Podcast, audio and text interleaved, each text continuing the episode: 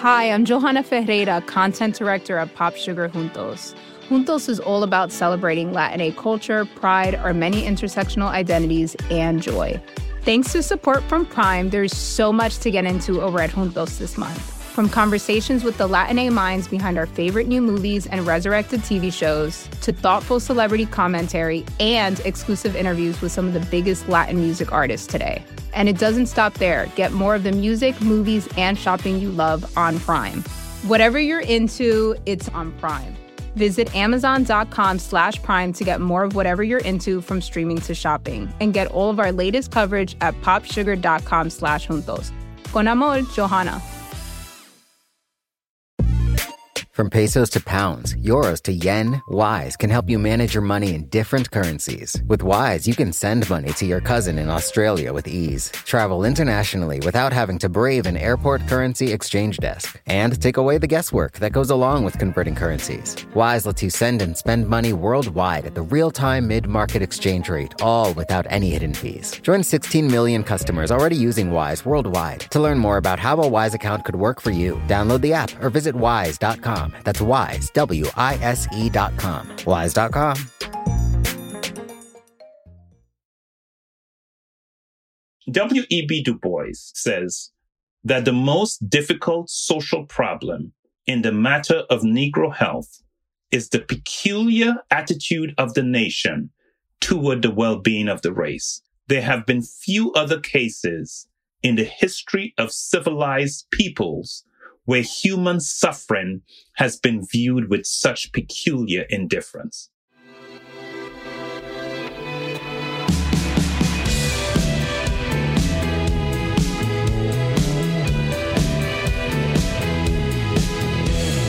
Hello, and welcome to The Ezra Klein Show on the Vox Media Podcast Network. This is an important episode. It is about coronavirus, but it's also about something much bigger, much deeper in our society. The coronavirus is fitting into, taking advantage of, exacerbating. A few weeks ago, the Centers for Disease Control and Prevention released data showing that 30% of COVID-19 patients are African-American, even though African-Americans make up only around 13% of the population. And if you look at fatality numbers, they're even worse. In Michigan, Black folks represent 14% of the population and 40% of the COVID-19 deaths. In Georgia, 16% of the population and 50% of the deaths. Which is why I wanted to have Dr. David Williams on the show today. He is a professor of public health and chair of the Department of Social and Behavioral Sciences at the Harvard T.H. Chan School of Public Health. He's also a professor of African American Studies and Sociology at Harvard. He has been ranked as one of the top 10 most cited social scientists in the world. Thomson Reuters ranked him as one of the world's most influential scientific minds. He's been doing extraordinary work on race and health disparities for many, many years. And I wanted to do this conversation in a very particular way. Coronavirus didn't come into a vacuum. It came into a society with inequities and comorbidities and health inequalities that was already built. And so the first half of this conversation is about race and health. Why does racial health inequality look like it does? Why did it look like this 3 months ago, 4 months ago? What was the context that coronavirus came into? And then what can that tell us about why this disease has been so much more deadly for the Black community? As always, my email is ezrakleinshow@vox.com. Here is Dr. David Williams. Dr. David Williams, welcome to the podcast. Thank you. It's good to be here with you today. So I've heard you say that you've been on a 20-year journey to understand why race matters to health. Tell me about that journey. Yes. So I am a sociologist by training. My doctoral degree was in sociology, and I had studied public health and religion before that. And I would say that I focused in my training on social factors that affected health. And I knew that there were racial, ethnic inequities in health. But most people thought that racial, ethnic inequities in health was simply a function of racial differences in socioeconomic status, income, education, occupational status, and wealth. And I kind of bought in initially to that conventional wisdom that if we looked, for example, at African Americans and whites, at the same level of income and education, race wouldn't matter. And what happened when we began to do this empirically we found that at every level of income and education, there was still a race effect, so that income and education predicted differences in health for African Americans. It predicted differences in health for whites. But at every level of income and education, African Americans still had worse health than whites. And that said, okay, if I've taken income and education into account and there still is something else left, what is it? And there had been multiple researchers, particularly persons of color, who had written about racism and racism playing a role in affecting the health of socially stigmatized racial groups. But there wasn't much hard scientific evidence. It was an assertion that was made that racism would play a role, but what exactly the mechanisms were, what the processes were, how do we measure them, how do we actually document and verify that racism plays a role? We were still in the very early stages of thinking about racism. And I thought that really more work needed to be done to quantify, to describe in detail the ways in which racism might be operative, and to actually study it empirically using the standard scientific method to document a role of racism. So that's kind of where I started down this path of moving beyond income and education and thinking what else might matter profoundly for the health of disadvantaged populations. Let's do a bit of that journey here, because I think it's actually important to begin to rule out or explain why one rules out some of the income and education pathways before you move into the question of racism and how we measure it and why we might think it matters. One of the striking findings that you've talked about is that at every single education level, whites live longer than blacks. There's a 3.5-year advantage for white high school dropouts over black high school dropouts. But the one that I think is really striking, even more than that, is there is a 4.2-year advantage for white college graduates over black college graduates. What does that tell us? And why do you think it rises as you go up the education attainment scale? One of the things we know is that there are probably multiple factors contributing to that pattern. First of all, to use a fancy scientific term, all the indicators of economic status are not equivalent across race. What we mean by that is that if we think of education and you look at national data for the Census Bureau in the United States, and you look at the average earnings for a given level of education, the average earnings for a given level of education varies by race. A college-educated white person, on average in the United States, earns more than a college-educated African-American. Now, keep in mind, a college-educated African-American earns much more than an African-American who has just finished high school. So they do receive a benefit, but they're not equivalent. Another ways in which economic status is not equivalent across race has to do with income. And when we think of income, we think of its purchasing power. We think of how much goods and services we can buy at a given level of income, with a given amount of income. And what research has consistently shown is that the cost of goods and services are higher in the places where poor people and disadvantaged racial and ethnic minorities live than in more middle-class areas. The price of rent per square foot is higher in the inner city. The cost of groceries is often higher in central city areas than in suburban communities.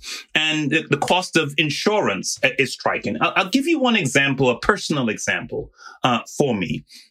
When my family and I moved back in 2006 from Ann Arbor, Michigan, where I worked at the University of Michigan, to start a faculty appointment here at Harvard University, for our first year in the greater Boston area, we lived in a lovely new luxury suite of apartments that had been built, was newly built. My car was perfectly safe. It was secured in a locked garage at night, and I paid a certain level of insurance, auto insurance for that car.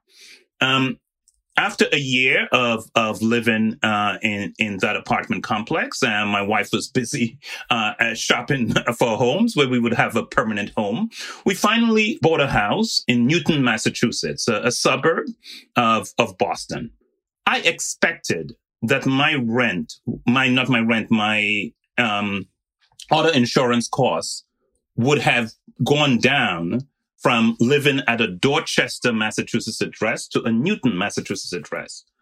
I was surprised when I contacted my insurance company and told them my new address that my auto insurance fell by 42%. So this is the same driver with the same car, was located in a very secure parking structure, but I had changed geographic space. I had moved from one zip code to another, and I had a large drop in the cost of my auto insurance. It's just one example that research shows across a broad range of domains. The poor pay more, and disadvantaged racial ethnic minorities pay more. And so that when we look at income levels, a dollar in the hands of an African-American person does not buy as much on average in the United States as a dollar in the hand of a white person. So that's another mechanism that would contribute to the fact that we still see differences in health at the same levels of income and education. A third mechanism that's also important to keep in mind is that if we look at an African-American and a white person today who are both college educated, their life experiences may not have been the same across their entire life course. And one of the things we've learned from research is that our body keeps a record of all the exposures we've had.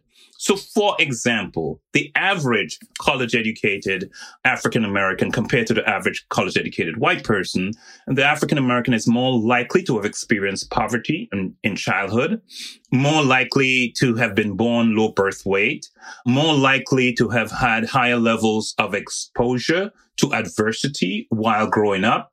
And all of these negative, stressful experiences take a physiological toll on the body, and that lead to differences in health. So health is affected by the sum total of what you've experienced over your entire life course, and not just what your current social circumstances are. I want to give you one example that kind of exquisitely demonstrated that. There was a study published years ago that looked at physicians, all-white cohort, late 1950s, early 1960s, graduating from Johns Hopkins University, and physicians, all African-American, at about the same time, graduating from Meharry Medical School, African-American medical school in the South. And so they're all physicians. 25 years later, the African-American physicians had rates of high blood pressure and diabetes that was twice that of the white physicians, and had higher rates of heart disease as well. So again, you would say they're all medical doctors practicing in the United States. You have exquisitely controlled on social class, yet we found marked differences in their health 25 years later. So why? I mean, and let me ask this question in a more sharp way. Something that is a common argument in this conversation at this juncture is to say, well, that must then reflect personal choice. Maybe they eat an unhealthy diet or culture, right? Maybe they smoke more. So when you look into that data, why do you see that difference? That specific study controlled, now whether it controlled comprehensively, but it controlled for many of those kinds of risk factors, and those patterns still existed. What we know is that, of course, health is affected in part by the choices we made. There's no question that that is true. But when we look at populations and we look at differences in health, it's not simply the choices that individuals make that matter. And even more importantly, the choices that people are able to make are linked to the choices that they have. And some Americans live in places, for example, that are called food deserts. Those are places where the supermarkets are often full-service supermarkets are non-existent, and the smaller stores and corner stores that sell goods and services don't have fresh fruits and vegetables, don't have healthy food. So here is an individual who may want better choices in terms of nutrition, but it simply don't exist. Or some Americans live in neighborhoods where it is so dangerous that a mother doesn't let her children go outside to play, and then they may end up with a higher risk of asthma from greater time indoors, or the mother herself is not able to go and safely exercise in her neighborhood because of the absence of safe walking paths and playgrounds. So I think there are constraints on individual choice, and we have to pay attention to the limits that individuals have linked to their locations, linked to where they are, and the constraints that they encounter in terms of how free is their choice to do everything that for good health that they would like to do. But I want to stay on that example of the doctors, because I think it's important. It seems to me, and you can tell me if I'm wrong, that it is less likely that somebody who has a medical degree and is a doctor is going to be forced to live in an area that is a food desert, is going to be forced to live in an area with much higher levels of air pollution. That does happen at the population level, as you're saying, but do you believe that is the outcome at that level? Or I know you've done research on things like the weathering effect, where it's sort of, I will mangle this in the retelling, but sort of an accumulation of stress and sort of like racism, essentially, that is building up in people's experience of the world and their biochemical reaction to the world. I mean, what do you think accounts, once you've controlled for so much of socioeconomic class and education, for the differences in, among medical doctors? I think there are two factors. Factor number one is that on average, research shows this to be true nationally in census data, that you look at African Americans with the same level of income, African Americans are more likely to live in neighborhoods that are lower in quality and amenities than whites with a similar level of income. Part of that is linked to the fact that African Americans often feel unwelcome in certain neighborhood contexts. But the other factor is that even at the same level of income, there are stark racial differences in wealth, so that two persons with the same level of income may not have the same economic resources or the economic reserves or economic assets and savings to purchase houses of similar quality. So one is, I think there's a possibility that although middle-class African Americans on average living in better neighborhoods than poor African Americans, they may not be living in neighborhoods that are equivalent to their peers who are similar in income. So that's one factor. The other factor is the stress factor and the accumulation of stress in residential environments, in work environments, over an individual's entire life course. And we now have good scientific data that what happens, we have done some research of this kind, looking at what we call early childhood adversities and the negative stressful experiences that individuals have before the age of 12. That predicts, in one study that we did, looking at 24 biomarkers of physiological function across 7 physiological systems, those experiences of early life predicts biological dysregulation among persons aged from the mid-30s to the mid-80s. So that's what I mean when I say that our bodies keep a record of all the exposures that we have, and they accumulate to affect health, even when our individual circumstances might have improved. Something you said there is really important, I think, and I want to come back to it, which is that when we control for something like education or income, we are often controlling for much more than we realize. And that across races, we may not be controlling for the same thing. So I think that when we control for something like education, when you say you're looking at college graduates, you think just what you're controlling for is you got a college diploma, it can take that onto the job market and that network and those connections and so on. But we know that going to college is very heritable. We know that you're much more likely to go if your parents went, if you grew up in a richer home. And that seems much truer in white communities where just more people went to college and the communities were richer overall. So when you control for something like college among whites, you may be capturing a lot more data about what condition they grew up in than when you control for college among African Americans. And the same is true for current incomes and other things. I'm curious how much you think that speaks into it and how you think that should make us look at these studies that are controlling for things, but maybe controlling for more than a quick read of them would actually suggest.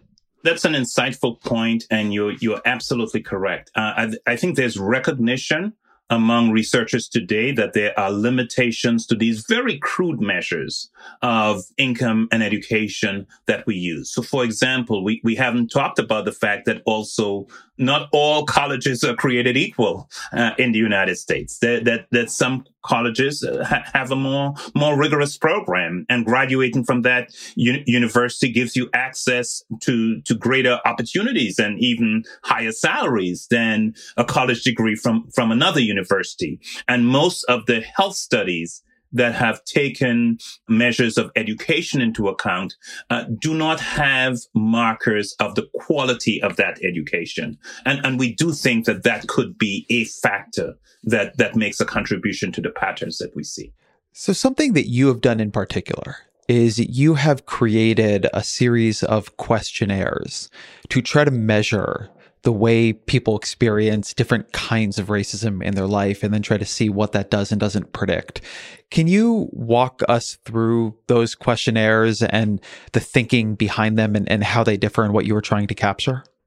I would give the larger context that I was interested, even in my graduate study, in research on stress and health. I worked with a researcher who had done seminal work on occupational stress and health. And while I was a doctoral student, worked with him and other researchers on a study of the stress of unemployment on health.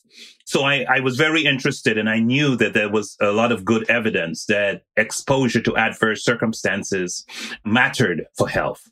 And so I was very interested in thinking of how do we capture the stress of racism? And I had personally had experiences of racism that I knew stressed me out, that I knew had caused my blood pressure to increase and didn't make me very happy. In fact, I'll tell you about one right now. And even when I think back about it now, there's a certain level of anger that still builds up in me because it was so patently unfair.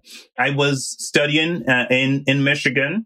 A number of my friends and I, for the Thanksgiving weekend break, had driven to New York City. So this is 5 black guys in a car, drove to New York City, spent a good Thanksgiving weekend. We're driving back. It was probably about 1 o'clock in the morning. We were close to where we were going to, but we were driving through a small white town on a 55 mile an hour freeway as we were getting close to our final destination. We were stopped by the police officers. They said we were speeding. We honestly, I can't be 100% sure, but we don't think we were speeding. We would think it was 55. We might have been going 55, 56, 57. We were not going faster than that. But the police officers came to the car, and they said, they certainly asked the driver for his license and registration, but they requested the driver's licenses for everyone else in the car. And we muttered to ourselves, we don't have to do this. You know, I mean, if the driver had violated the traffic laws, it's a reasonable thing to get his information. Why do you need the driver's licenses for the other 4 passengers in the car? And we were looking at each other and trying to decide what to do. We were less than an hour away from our destination. It had been a long drive. We were tired. We worried that if we said no, we could be detained. We could be taken to a police station. And we knew all of our records were clean. So we finally said, let's just do it. Let's just do it, get it over with. And we handed over, all of us, our driver's licenses to the two police officers. They went back to the car. Took a while. I think they were running our licenses, found nothing on any of us, and came back and gave the driver a ticket and handed back our driver's licenses to us. The point was, even as I talk about it now, I still feel the increase in blood pressure for me because it was for me so patently unfair. It wasn't necessary. Why was I being subjected to this? So I knew, and that's just one experience of the stress of discrimination was real. And the question was, how do we measure it? How do we measure it reliably and validly? And how could I develop measures that captures, this is, by the way, only one aspect of racism, but an important aspect of racism that affected the everyday lives of individuals and could, in fact, have negative consequences for their health. Could I ask you one thing here before we go into the questionnaire? Because I think it's important and it's really well summed up by that story. It would be easy, I think, for somebody to hear that story and hear a story in which nothing happened. Right? Pulled over, the cops took everybody's licenses, despite that not being, I think, normal practice. It has not happened to me when I've been a passenger in a car that has been pulled over. But the licenses got run and nothing happened. And so what's the big deal? I think this is what it gets called in a term I have come to truly hate, microaggressions. And you are seeing something here about what the buildup of these cumulatively over time does to the body. So before we get into how you measure them, can you talk about what made you certain or realize or what you want people to understand about why these have to be taken seriously and measured cumulatively?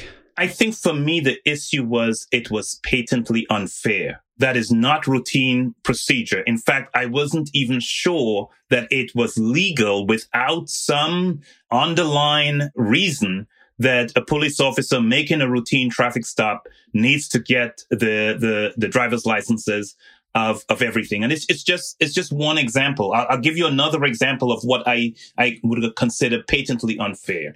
I am a professor at Yale University, back in the late 1980s.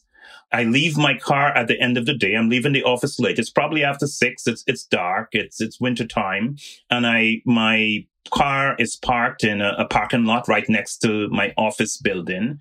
And I go into my car and I turn on the ignition and I'm letting the car run just for a few seconds. And the minute I do that, there are bright lights from a police officer who has pulled up his car next to me and he has two bright lights shining on my face. I turned down the window and I said to him, I am Professor Williams. Could you tell me why I'm being harassed? Because I'm just leaving work, going home. I have just walked into my car. Why are these bright lights in my face? And he told me that he was offended that I had used the word harass because he was just doing his job and pointed out that there was a large object that was a deep freeze that was linked to a cafeteria from one of the Yale buildings and that there had been recent thefts from that deep freeze and that he was supposed by his supervisor to explore anything that was suspicious in the area. And I said, a black man leaving work is suspicious. I mean, why? I mean, I'm dressed with a jacket and tie. I'm just coming from work, going home. Why am I suspicious that he has to investigate this and tell me that he was felt very badly that I was using the word harassed? And I said, I feel very badly that I am being harassed. But again, the issue was the unfairness. The average person leaving work, going to your car in your parking lot, you are doing what you're supposed to do, not doing anything out of the ordinary. Why do you have to have this encounter? So part of the issue is these encounters of being treated badly or treated unfairly. And I think it's the unfairness is the driving issue. When they accumulate, it creates a type of stress for you that leads to physiological arousal that can have negative health consequences. Support for The Gray Area comes from Shopify. Imagine an action movie where the hero has to sell 1,000 Barbra Streisand t-shirts in 72 hours to save a major American city. Save the city from what exactly? That's for audiences to decide. But how would they do it? They'd use Shopify. Shopify is the global commerce platform flexible enough to help your business sell at every stage of growth. Whether you're the main character in a tentpole action movie or the real-life CEO of a multinational company. No matter what you're making, Shopify can help you sell it. From their all-in-one e-commerce platform to their in-person point-of-sale system, Shopify offers the flexibility to support your operation. They also offer something called Shopify Magic, an AI-powered helper created to help you stress less and sell more. Try it for yourself. You can sign up for a $1 per month trial period at shopify.com/Vox. You can go to shopify.com/Vox now to grow your business, no matter what stage you're in. Shopify.com/Vox. Wise is the app that makes using different currencies easy. Need to send dollars to your cousin in Bali fast? Getting paid in another currency and don't want to lose out because of inflated exchange rates? Want travel money without having to slog through the currency exchange kiosk? Then Wise might just be your answer. From pesos to pounds, euros to yen, Wise takes the guesswork out of converting currencies. You can send and spend money worldwide at the real-time mid-market exchange rate with no markups and no hidden fees. In 2023, people sent over $100 billion worldwide with Wise. What's more, over half of those transfers got to their destination in less time than it takes to listen to this ad. Whether you're traveling, sending money abroad, or doing business, let Wise help you manage your money in different currencies with ease. Join 16 million customers already using Wise worldwide. To learn more about how a Wise account could work for you, download the app or visit wise.com. That's Wise, W-I-S-E.com, wise.com. Tell me a bit about the questionnaires and what they measure and how they differ from each other. Sure. There are three main measures that I developed. And I would say I developed them by, certainly I've had my own repertoire of experiences, but I went back and read the research of scholars who had studied this stress, not so much a stress of discrimination, but had provided qualitative descriptions of discrimination. Joe Fagan is an American sociologist, and he has done seminal work on that topic. And then Philomeno Essed is a Dutch scholar who had studied discrimination in the Netherlands among Black immigrants from former Dutch territories in the Netherlands, and also had come to the United States and studied the discrimination among African Americans in California. And so I read those and really was looking at the rich qualitative descriptions, textured descriptions that people were given of the kinds of experiences they had. And based on that and my own experiences, tried to get language that I thought was really reflecting those experiences. So my first scale is what I call the major experiences of discrimination, that asks people questions like, at any time in your lifetime, have you ever been unfairly fired? For unfair reasons, have you ever not been hired for a job? Have you ever been stopped, physically threatened, or abused by the police? So it's big experiences, the big events that might have happened to individuals. And there are a number of questions like that capture discrimination in work, in interaction with the police, at school, and so forth. And then there was a second questionnaire. It's called the Everyday Discrimination Questionnaire. I was trying to capture the day-to-day little indignities. In your day-to-day life, the questions go, how often are you treated with less courtesy than others? How often you're treated with less respect than others? How often do you receive poorer service than others in restaurants or stores? How often do people act as if they're afraid of you? So it's a lot of little things. There are 9 items to the everyday discrimination scale, but they capture those little indignities. And one of the striking things, both measures matter for health, but I would say consistently in the US and around the world, the scale has been used in multiple countries around the world. Today is the everyday discrimination scale, the most widely used scale in studies of discrimination and health in multiple contexts. And I have been surprised by the strength of the findings, that persons who score high on these measures of discrimination report worse health, worse physical health, worse mental health. And when we talk about worse physical health, studies show that persons who score high in everyday discrimination have higher levels of high blood pressure. High levels of everyday discrimination is associated with more rapid development of heart disease as measured in the arteries of the body over multiple years. They predict higher levels of inflammation. One study finds that women who report everyday discrimination while they are pregnant give birth to lower birth weight infants. So it's actually affecting not just the mother's mental health and physiological well-being, but it's affecting outcomes for the child.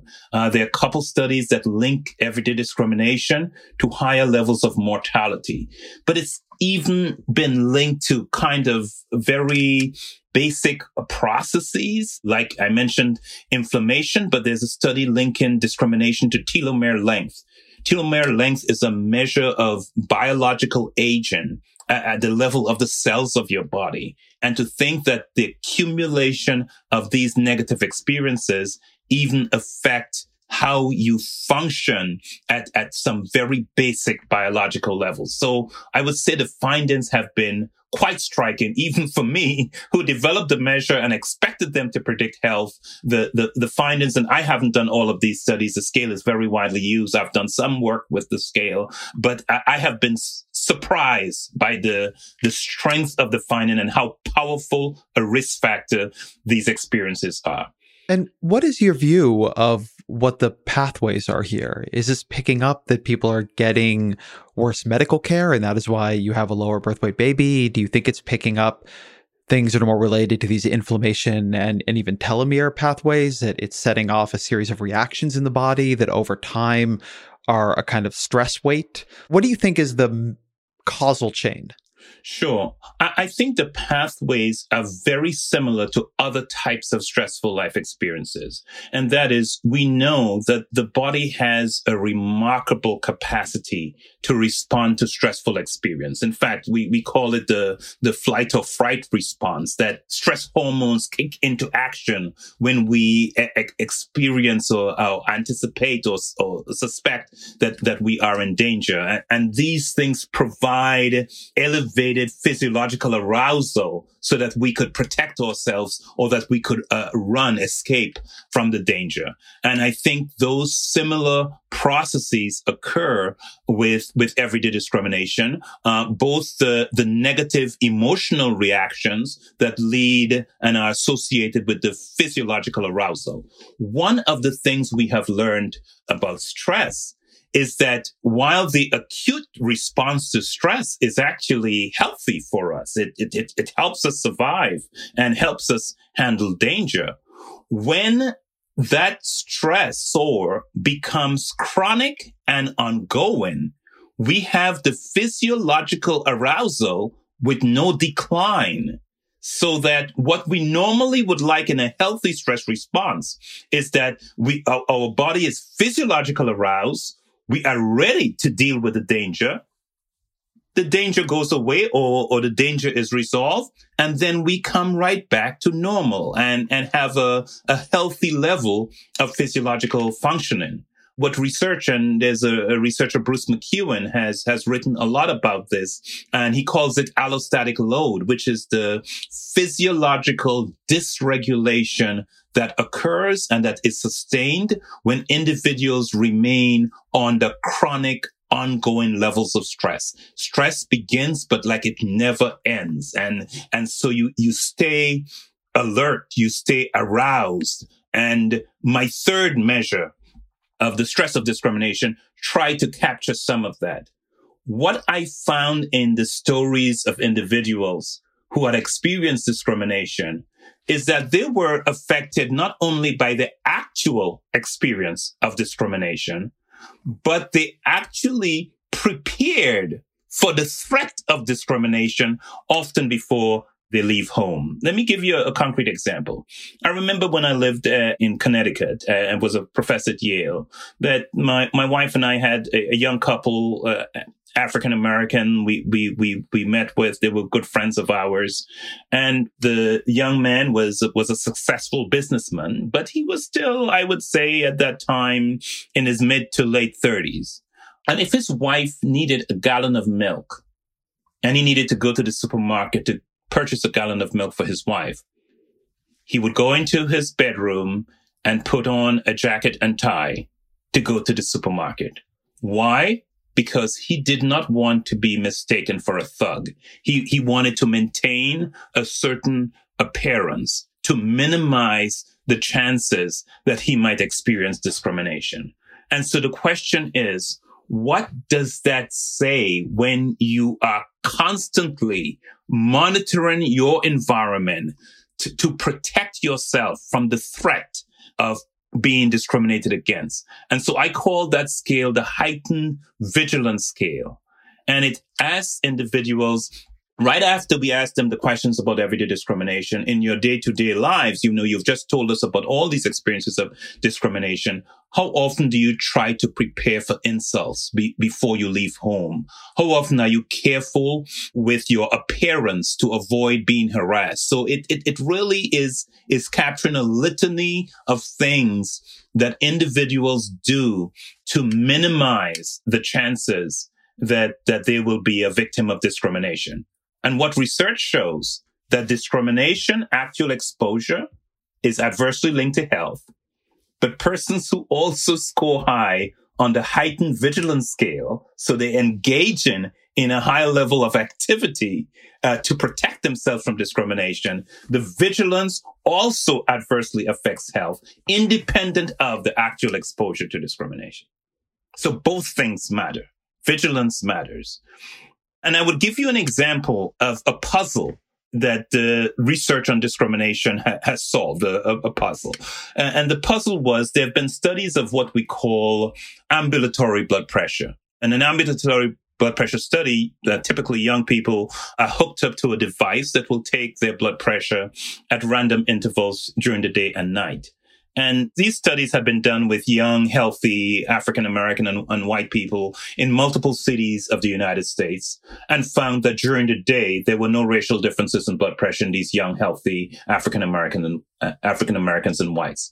However, the researchers were struck by the fact that at night, both African-Americans and whites experienced a decline in blood pressure when they went to sleep. However, the decline was larger for whites than for African-Americans, so that African-Americans actually maintained a higher level of blood pressure even while they were sleeping.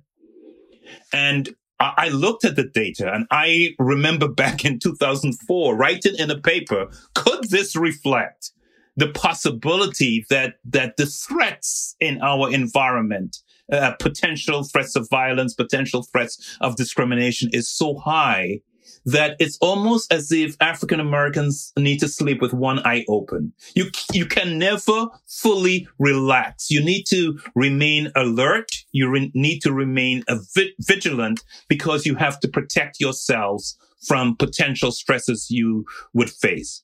There are now 3 published studies that have looked at ambulatory blood pressure, measured experiences of discrimination during the day, and find that experiences of discrimination during the day predict this, what researchers call non-dipping, or the smaller declines in blood pressure of African Americans while they are sleeping.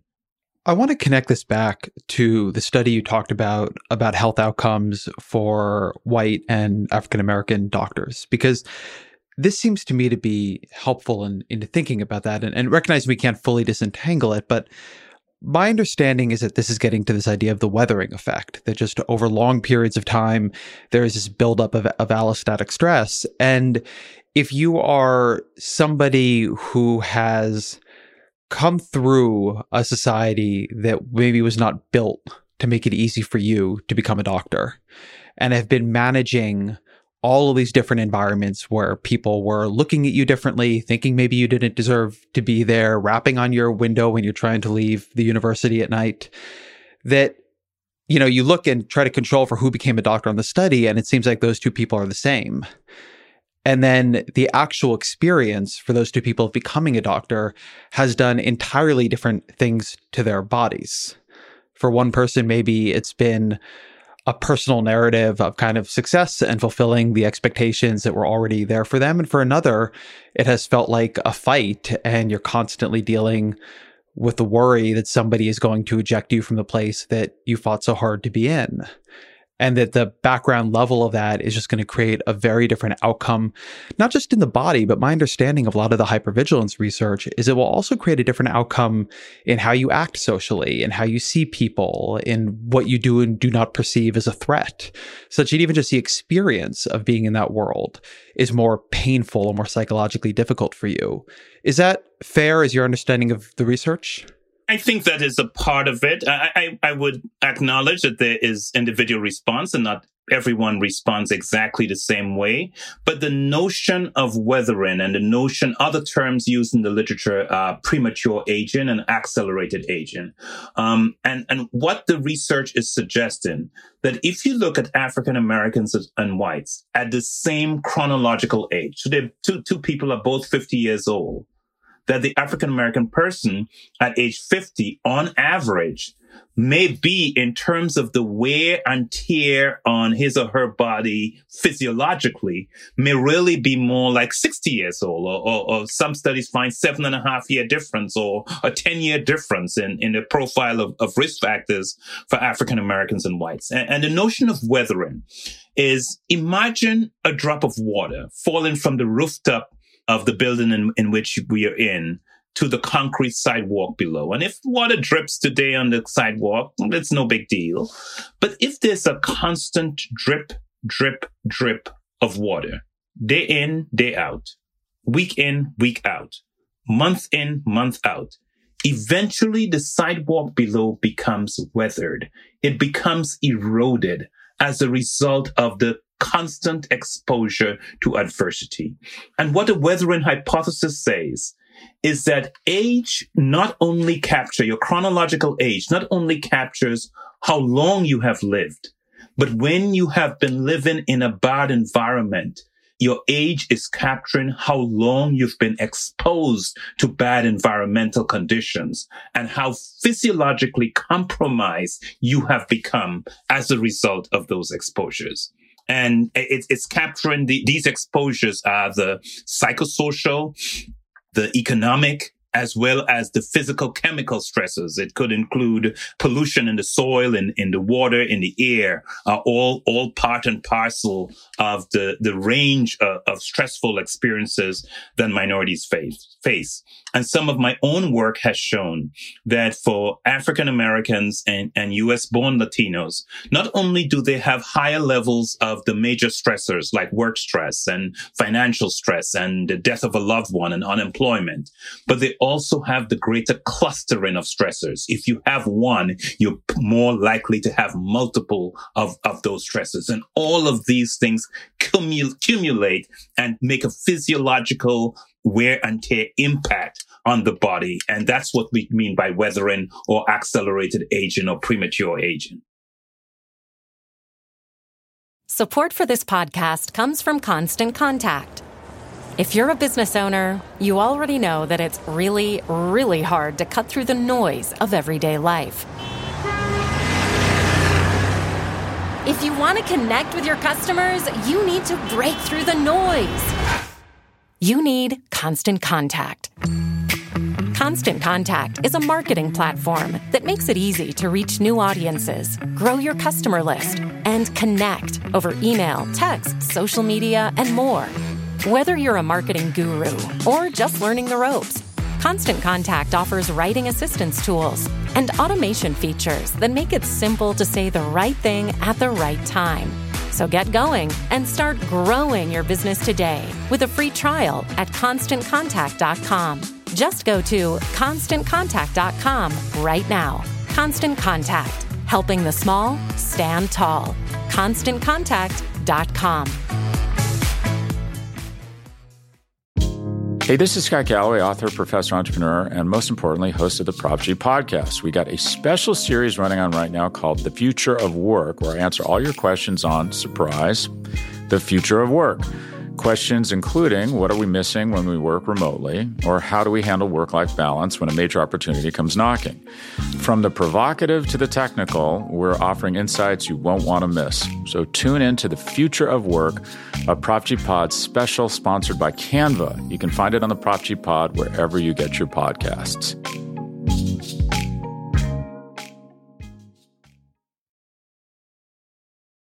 I want to begin to move our conversation, because I think we've now set the frame for it really well, to coronavirus and some of the racially differential impacts it's having. But something that this is making me think about that might be useful for people to do is that if all this feels a little abstract, I mean, makes sense on some level, but like, what does it feel like? Almost everybody I know who's been now trapped inside for 6 or 7 weeks is feeling a constant gnawing sense of pretty deep anxiety, a vigilance, so a worry when you walk out of the house that the people you see might be a threat to you. And certainly in my experience, the act of going to the grocery store, of like walking my son down the block and trying to pass people with 6 feet between us, being very careful about who has a mask on and who doesn't, that it feels terrible. I feel bad all of the time. I'm not sleeping well, like the whole thing. This is not unique to me. And it sounds to me, and you can tell me if you think this is an overread, that what you're saying is that for a lot of people, in this case for African Americans, that has been closer to the everyday experience. Not for everybody. I recognize what you said about not everybody having the same experience, but a lot of people, I think, are having the experience now of living in an ongoing hypervigilant state, maybe for the first time. But for a lot of people, that is simply an ongoing experience that, before we even get into all the direct health effects, coronavirus is now layering on top of. Yes, I think it's a good analogy. I don't think of myself as hypervigilant normally 24 hours a day, but part of it is I have also adapted to the realities of my experience. And I'm always very aware of the fact that I am an African-American male. And I have to be careful in various contexts. And sometimes I'm in situations with my wife and I say, you go, because they're not going to give you trouble as a female. She's black too, but she's a female and very pleasant. And I said, you go instead of me, because I just think that an African-American male is a greater threat. And I certainly live my life very conscious, very aware of that. Watch when I walk into an elevator, where I stand, and try not to stand close, and try to appear friendly, and so on. So it is something that's constant and I'm constantly aware of. So a few weeks ago, the Centers for Disease Control and Prevention released, and this is preliminary nationwide data, but it showed that 30% of COVID-19 patients are African American, even though African Americans make up only about 13% of the population of the United States. What was your initial reaction or explanation when you heard those numbers? So I would say the first thing, I was not surprised in the least. I would have predicted that African Americans would be overrepresented in COVID, because I have been studying racial disparities in health for some decades now. And the pattern of African Americans being overrepresented for health is true for virtually all of the major chronic diseases in the United States. So COVID-19 is not creating health disparities that didn't exist. It is following a pattern, and I think shining a bright light on a pattern that exists. And then when I would think of why do these disparities exist, I would first think of the large differences in socioeconomic status, in income, in education, and in occupational status. And I had to give a talk for COVID-19, and I went and looked at the most recent data I could find on income, a 2019 report from the U.S. Census Bureau that looked at median household income in the United States by race. And I found that the average median African-American household earned 59 cents for every dollar of income that white households earned. For Latinos, it was 73 cents to the dollar. What is striking about the 59 cents figure is that is identical to the black-white gap in income in 1978. 1978 was the peak year of the narrowing of the black-white gap in income as a result of the anti-poverty policies and the civil rights policies of the 60s and 70s. And they had, it had narrowed. It had been wider than that, had narrowed to 59 cents. It's not that the rates have been stable over time. Throughout the decade of the 1980s, they fell from the 59 cents figure. Reaganomics was not good for the African-American population. And it wasn't until 1994 that it got back up to the 59 cents figure. And it's been a penny up and down from that over time, going up to 62, coming to 60, 61. It's right in that ballpark. What's really important for me is that most of my students, and I've taught undergraduate students and graduate students, most of my students think that we have made more progress in terms of achieving economic equality in the United States than we actually have. And as bad as the income data are, they dramatically understate the racial differences in economic resources, because income captures the flow of money into the household. It tells us nothing about the economic reserves that households have to cushion shortfalls of income. We get that from data on wealth, that are assets. So home equity is a major source, but stocks and bonds and savings and amount in our checking accounts and second properties are all the sources of wealth. And the latest report from the Federal Reserve Board, 2017 publication, data for 2016 in the United States, shows for every dollar of wealth white households have, black households have 10 cents, and Latino households have 12 cents.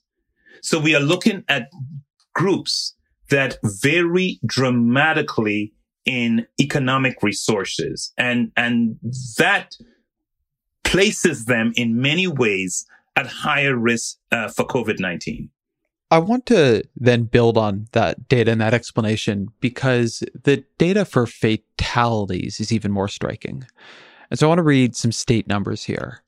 In Michigan, African-Americans represent 14% of the population. They are 33% of the confirmed infections and 40% of deaths. In Mississippi, African-Americans are 38% of the population, 56% of all infections, and 66% of deaths. In Georgia, 16% of the population, 31% of infections, and over 50% of deaths. And the list really does go on like this.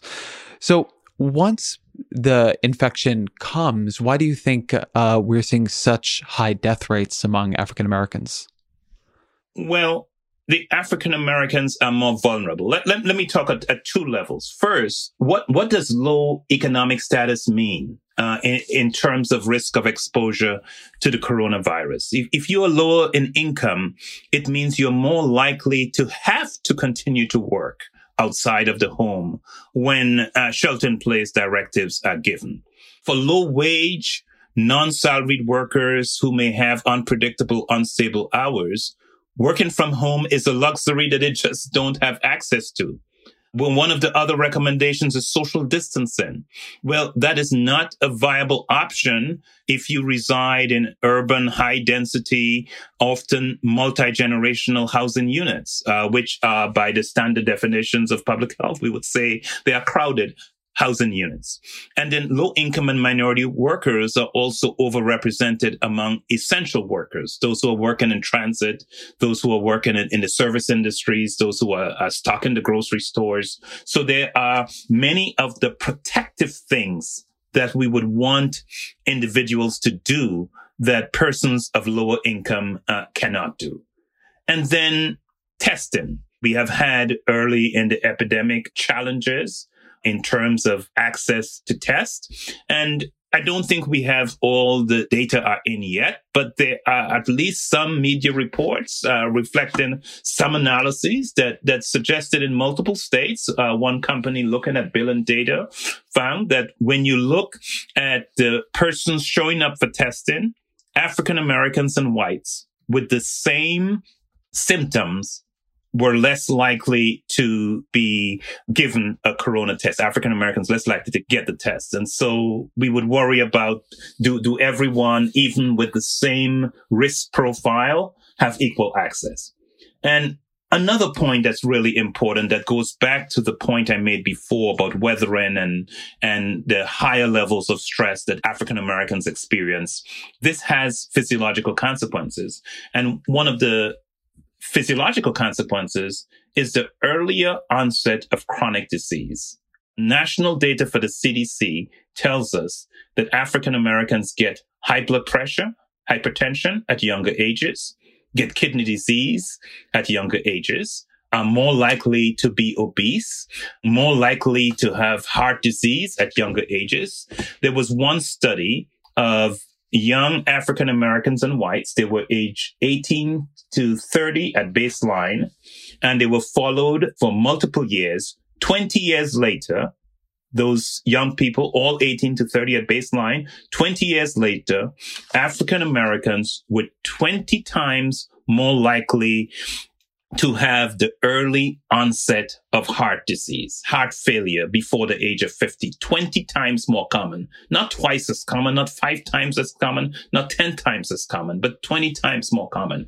So it just shows then if the COVID-19 is more likely to have devastating negative effects, greater severity and higher risk of death among persons who have chronic conditions, then this is the perfect storm when you think of African Americans. They are at risk in not being able to take the protective steps. They are at risk in terms of having higher levels of chronic disease based on their lifetime of experience. They are at risk in possibly not getting the highest quality medical care. This brings us in a way back to this very long-running debate in American life over what is to blame for that. And I want to read you something here. So we mentioned Louisiana, and Louisiana Republican Senator Bill Cassidy has talked about the obesity epidemic in the African-American community. He's talked about some of these same comorbidities you're talking about, like hypertension and diabetes. And he said that's a big reason for the numbers we've been talking about so far. But then he was asked, do these reflect, in quotes here, years of systemic racism? And Cassidy responded, that's rhetoric, and it may be, but as a physician, because he is a former physician, I'm looking at science. Now, you've actually done the science on this, so I'm curious what you would say to Senator Cassidy. I would love to explain to Senator Cassidy how racism works. And many times when we think of racism, we think of those negative, vicious, hate-filled attacks that we sometimes see in documentaries that are a large part of America's past. Unfortunately, sometimes we see them emerging again. And racism operates through multiple mechanisms. And we've talked about the stress of discrimination. We've talked about the potential for unfair treatment in medical care. And what I really haven't emphasized, though, is what I like to call the institutional mechanisms of racism. And I talk about residential segregation as the secret sauce that drives racial inequality in America, that determines access to opportunity on a large scale, determines the quality of neighborhood environments individuals have access to, they are allowed to live in. And place, in public health today, many of my colleagues say that in the United States, your zip code is a stronger predictor of how long and how well you will live than your genetic code, referring to the fact that health and poor health varies dramatically by place, by neighborhood. And so the context of individuals' lives and the residential location dramatically shapes access to opportunity in the United States. And importantly, this did not just happen. It's not an act of God. It's not a random event. It reflects the successful implementation of social policies. In the late 19th century and early 20th century, there was concern on the part of many white leaders that it was necessary to protect the white community from proximity to African Americans. And multiple mechanisms were used to do that, including government policies and the practices of banks of redlining certain areas with higher Black population as unsafe places for banks to risk mortgages.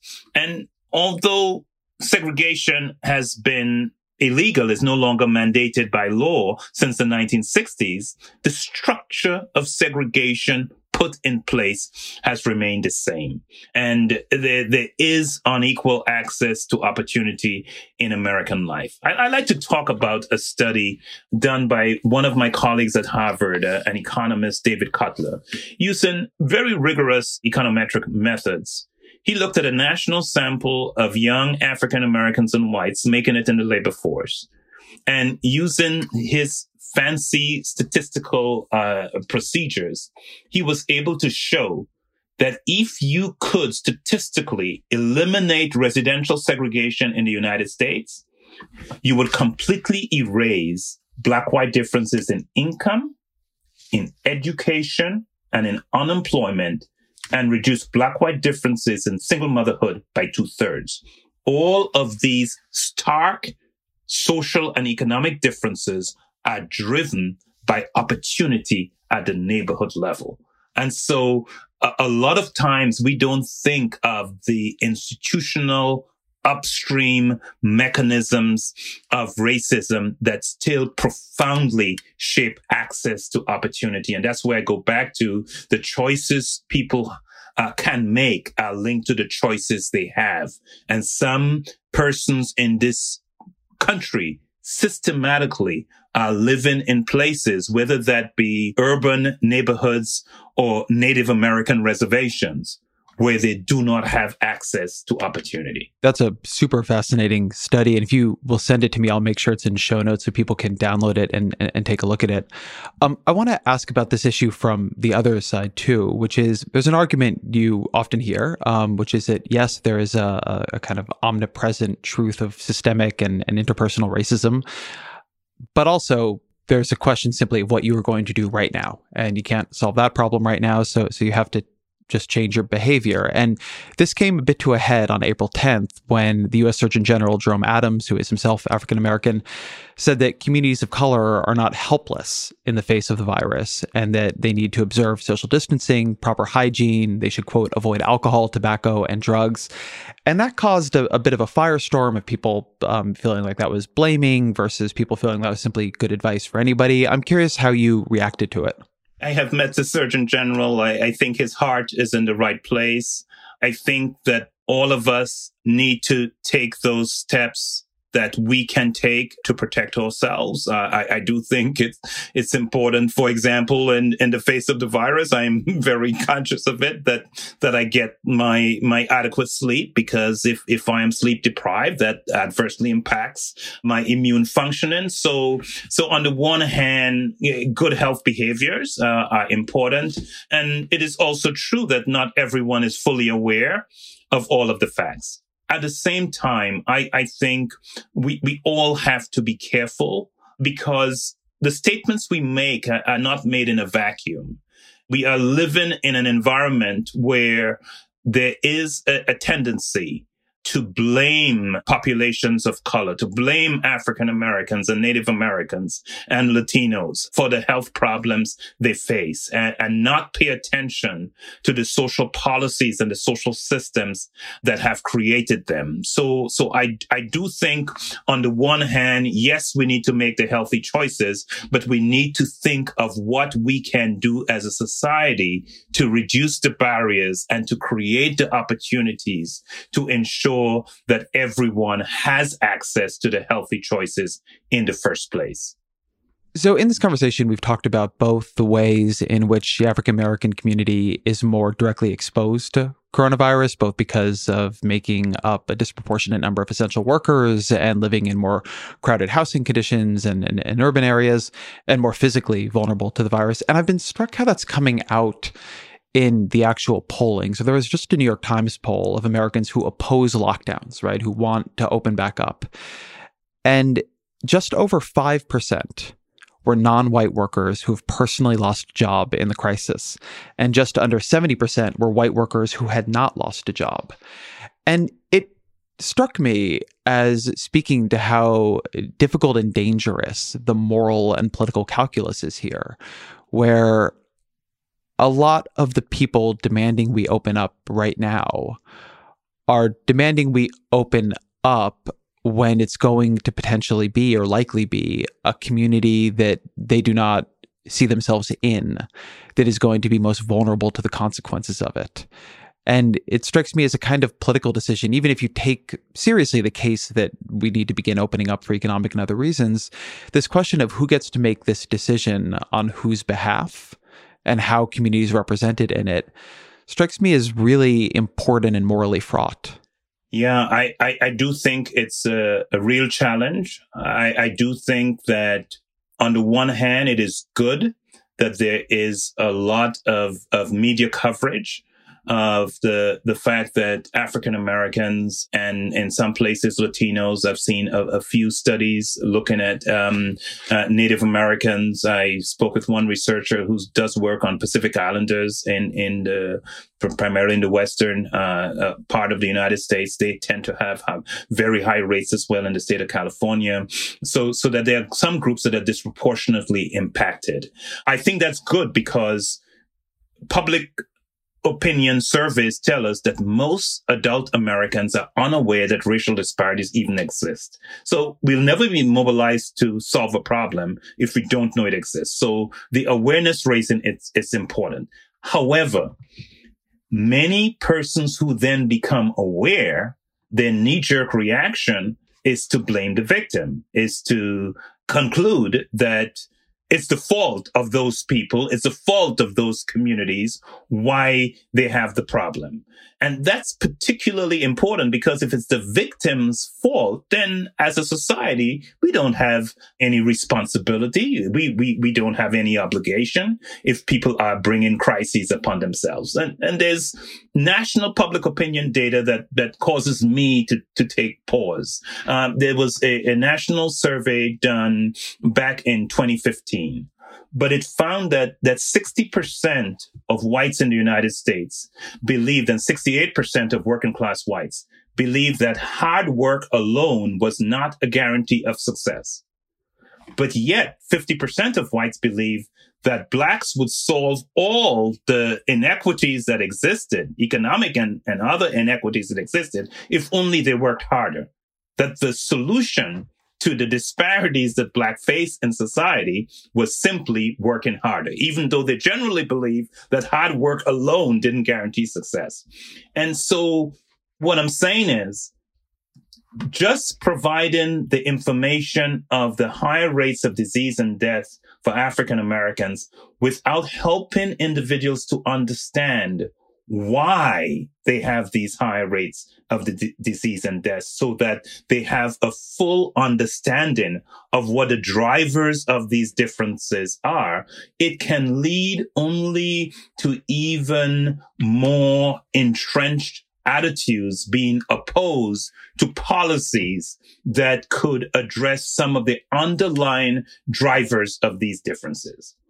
And I want to tell you what drives me here. W.E.B. Du Bois was an influential social scientist of the late 19th and early 20th century. He published a book in 1899 called The Philadelphia Negro, and that looked at the lives of African Americans then in Philadelphia. He has a chapter on Negro health. And as he comes near the end of that chapter on Negro health, Du Bois says that the most difficult social problem in the matter of Negro health is the peculiar attitude of the nation toward the well-being of the race. And he continued, there have been few other cases in the history of civilized peoples where human suffering has been viewed with such peculiar indifference.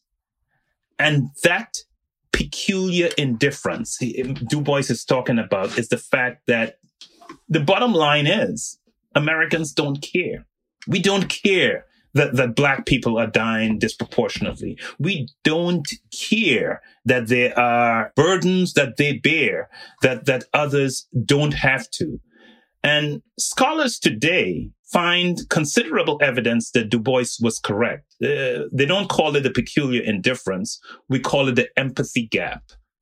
And what research shows in the United States, and it's not just an American phenomenon, it's been found on every continent, and that is that as humans, we tend to have more empathy. We feel the pain for what happens to someone from our group as opposed to someone from a different group.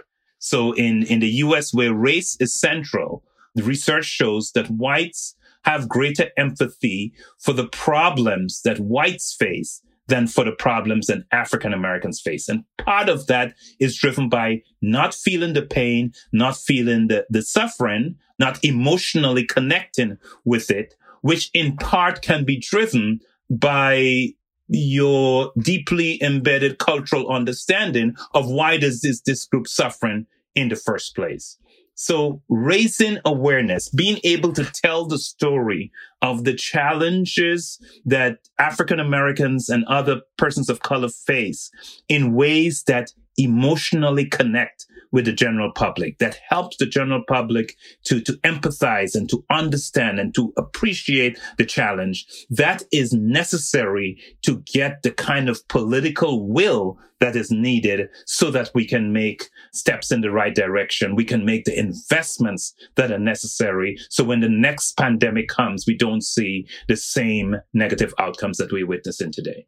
So first, I want to say I appreciate you being here today and creating a much better framework and a sense of that understanding. But I think to begin to bring this to a close, I want to ask you to follow up on the last thing you said there, which is, let's say it did generate the political will. Let's say people did look around and realize that, among other things, African-American workers are protecting the rest of the country, making it possible for so many other people to stay at home and be safer, and that there is something both wrong in that and a debt that needs to be paid back. If there was that political will, what are some of the policies or the decisions or the investments that you think, given your research, would really begin to make progress on this? What can society actually do to ameliorate these inequities? The good news is there's a lot that we can do, and there's a lot of good science we have that points us to potential solutions. And we know from a strictly scientific basis that these solutions would work. And we know that many of them would actually save society money. So what exactly am I talking about? The first area I would emphasize is the area of early childhood development. I'll give you a concrete example. In Chapel Hill, North Carolina, there's a program called the Abecedarian Project, at which poor kids, 80% of them African-American, were enrolled in this early childhood development center when they were born. And they receive good care, they receive good intellectual stimulation, they receive access to medical care, good nutrition. The program is birth through 5. After 5, they are free from that program and they go to school as all other kids do.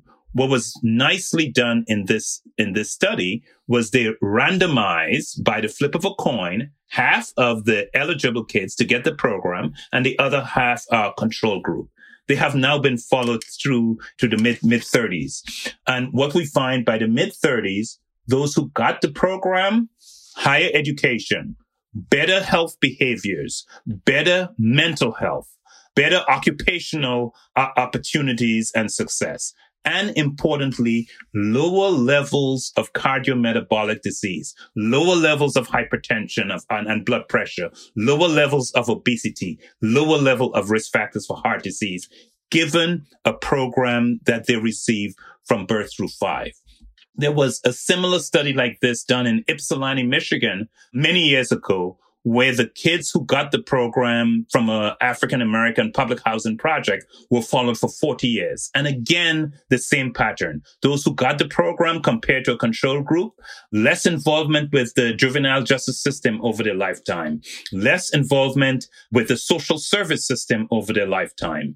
Those who got the program, higher education, higher income, more likely to be married, more likely to own their homes.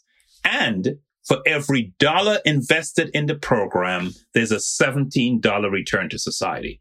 So here are programs that work to provide opportunity, to improve health, and that literally save our society money. So it's an example of the kind of programs. And by the way, there are states and cities that are beginning to do in special investments in early childhood development programs. So that's one thing that should be done. The second thing that should be done, I talked about segregation and its negative effects. There's nothing inherently negative about living next to persons of your own race. The problem of segregation is not segregation per se, but it's the clustering of adversity and the systematic disinvestment in those communities. So that I like to talk about the fact that we need a Marshall Plan. The Marshall Plan was a plan for listeners that helped to rebuild Europe after the Second World War. We need a Marshall Plan for disadvantaged communities in the United States. When we could create the opportunity structures in terms of access to good education and good skills and good housing and good neighborhood environments and good jobs that will allow individuals to be productive members of society, that will benefit all of us. I like to tell people that come with me to 2060, where for every person receiving Social Security, there'll be only two persons paying into it. One of those two people will be Black or Latino. Those kids are in kindergarten now. And everything we can do now to ensure that those children of color receive the best educational preparation, get the best skills so they can be productive members of the labor force, earning good income, paying into the Social Security system, where the majority of people then will be white. That is in our collective best interest. So those investments will pay off for the society, since we will have more productive workers. We'll have a stronger economy when we have invested in the human capital that we have. And then let me ask you the question we always used to end the podcast, which is, what are three books you've read that have influenced you that you would recommend to the audience? I think books on segregation are so important because it's so powerful that many people don't recognize it. And they're good examples. Douglas Massey and Nancy Denton have a book entitled American Apartheid. John Sell was a historian at Duke University, wrote a book on the origins of segregation in the U.S. South and South Africa called The Highest Stage of White Supremacy. And I think Rothstein is the author of another recent book, and I'm blocking on it. It's something by law, but it's about segregation and looking more at the legal aspects of it. So those would be good books I would recommend. Ta-Nehisi Coates also has a wonderful book that I think can give enormous insight. I use it with my students to understanding racial inequality in the United States. But I think getting a sense of the role of segregation and its power is pivotal to understanding where we are. David Williams, thank you very much. Thank you. It's been great talking with you today. Thank you to Dr. Williams for being here. Thank you to Rajesh Karma for researching, to Jeffrey Geld for producing and editing. The Ezra Klein Show is a Vox Media podcast production.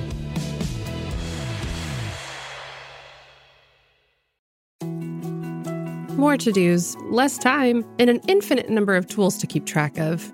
Sometimes doing business has never felt harder, but you don't need a miracle to hit your goals. You can just use HubSpot, because their all-in-one customer platform can make growing your business infinitely easier. Imagine this: high-quality leads, fast closing deals, wildly happy customers, and more benchmark-breaking quarters. It's not a miracle, it's HubSpot. Visit HubSpot.com to get started today.